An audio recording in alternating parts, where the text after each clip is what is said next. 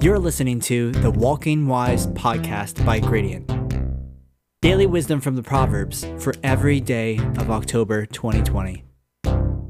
Here's today's episode. Today's reading is the first chapter of Proverbs. Let's read it together. Proverbs 1 The Proverbs of Solomon, the son of David, king of Israel. To know wisdom and instruction to perceive the words of understanding, to receive the instruction of wisdom, justice, judgment, and equity, to give prudence to the simple, to the young man knowledge and discretion. A wise man will hear and increase learning, and a man of understanding will attain wise counsel. To understand a proverb and an enigma, the words of the wise and their riddles. The fear of the Lord is the beginning of knowledge, but fools despise wisdom and instruction. My son, hear the instruction of your father, and do not forsake the law of your mother, for they will be a graceful ornament on your head and chains about your neck. My son, if sinners entice you, do not consent. If they say, Come with us, let us lie in wait to shed blood. Let us lurk secretly for the innocent without cause. Let us swallow them alive like Sheol, and whole like those who go down to the pit. We shall find all kinds of precious possessions. We shall fill our houses with spoil. Cast in your lot among us. Let us all have one purse. My son, do not walk in the way with them. Keep your foot from their path. For their feet run to evil, and they make haste to shed blood. Surely in vain the net is spread in the sight of any bird, but they lie in wait for their own blood. They lurk secretly for their own lives. So are the ways of everyone who is greedy for gain. It takes away the life of its owners. Wisdom calls aloud outside. She raises her voice in the open squares. She cries out in the chief concourses. At the openings of the gates in the city, she speaks her words. How long, you simple ones, will you love simplicity? For scorners delight in their scorning, and fools hate knowledge. Turn at my rebuke. Surely I will pour out my spirit on you. I will make my words known to you.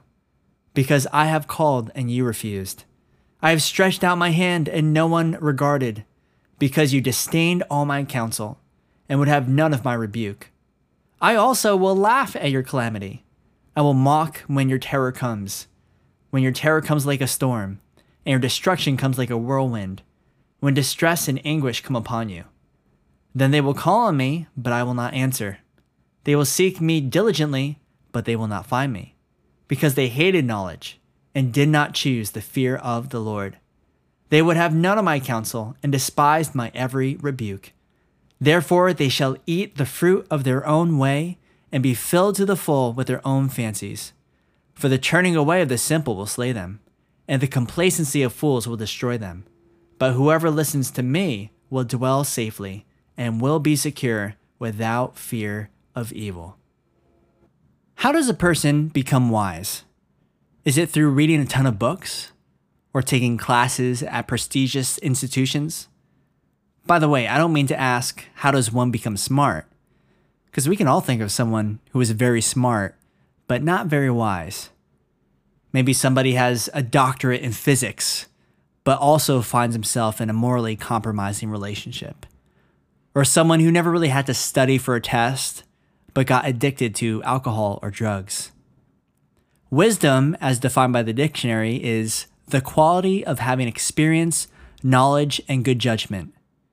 It's the person who shows you that there's a more efficient way of cutting the vegetables that you're about to cook. Or a mentor who always seems to know how to get you out of a bind. So, how do you become wise? The answer may not be immediately obvious. The Bible says in Proverbs chapter 1 verse 7, "The fear of the Lord is the beginning of knowledge, but fools despise wisdom and instruction." You see, a foolish person is stubborn. They refuse correction. They don't want to hear it.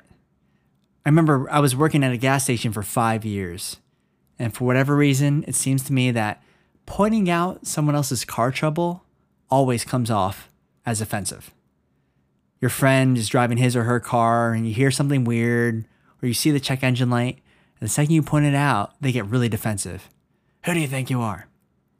I remember one time working at this gas station, I spotted a customer at our gas station who had his engine starting to smoke, and I offered help, and he refused it. And he started blowing on the engine as if that was going to do something.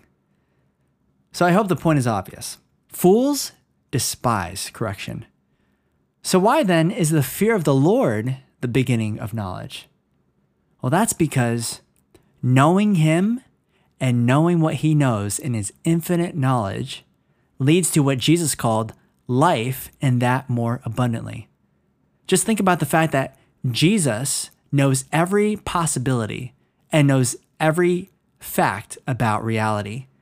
And so when we know Him and know what He knows, then we can have full trust in His plans and His purposes. This abundant life is a life that avoids the pitfalls of sin and temptation. It's a life that can bypass the panic and anxiety that's so common to our culture, especially right now. It's a life that finds joy in all times and seasons. Think about that time when someone tipped you off. You know, you were going to the DMV to renew your license, but a friend warned you that the lines are going to be impossible, so you didn't go. Or you were going to ask a girl out, but you found out she's already spoken for and you were saved the embarrassment. Isn't it true that we could save ourselves so much pain and difficulty if we just learned to fear the Lord and heed his word? Think about the possibilities. A father knowing what God knows, that that one drink would lead to two and three and 11, and his children would grow up in the same environment that he was raised in a dad that was never sober never there.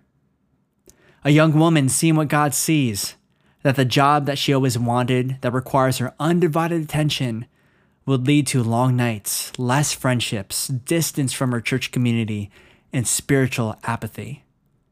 As verse 19 says, so are the ways of everyone who is greedy for gain. It takes away the life of its owners. Let's look at verse 31 again. Therefore, they shall eat the fruit of their own way and be filled to the full with their own fancies. For the turning away of the simple will slay them, and the complacency of fools will destroy them. But whoever listens to me will dwell safely, and will be secure without fear of evil. So here's the exhortation for today. Let's commit to 31 days of continuing in the Proverbs. Let's seek wisdom from God and get guidance for our lives in this crucial time of transition. The Bible says, James chapter 1 verse 5, if any of you lacks wisdom, let him ask of God who gives to all liberally and without reproach, and it will be given to him. So let's seek God together. Let's ask him for guidance, for wisdom, to be able to fear him and put him in the highest regard so that we can find life to the full. Thanks for listening. If you were encouraged by what you heard today, let us know by messaging us on our Instagram, gradient.ya. Hope to catch you tomorrow for our next episode of Walking Wise.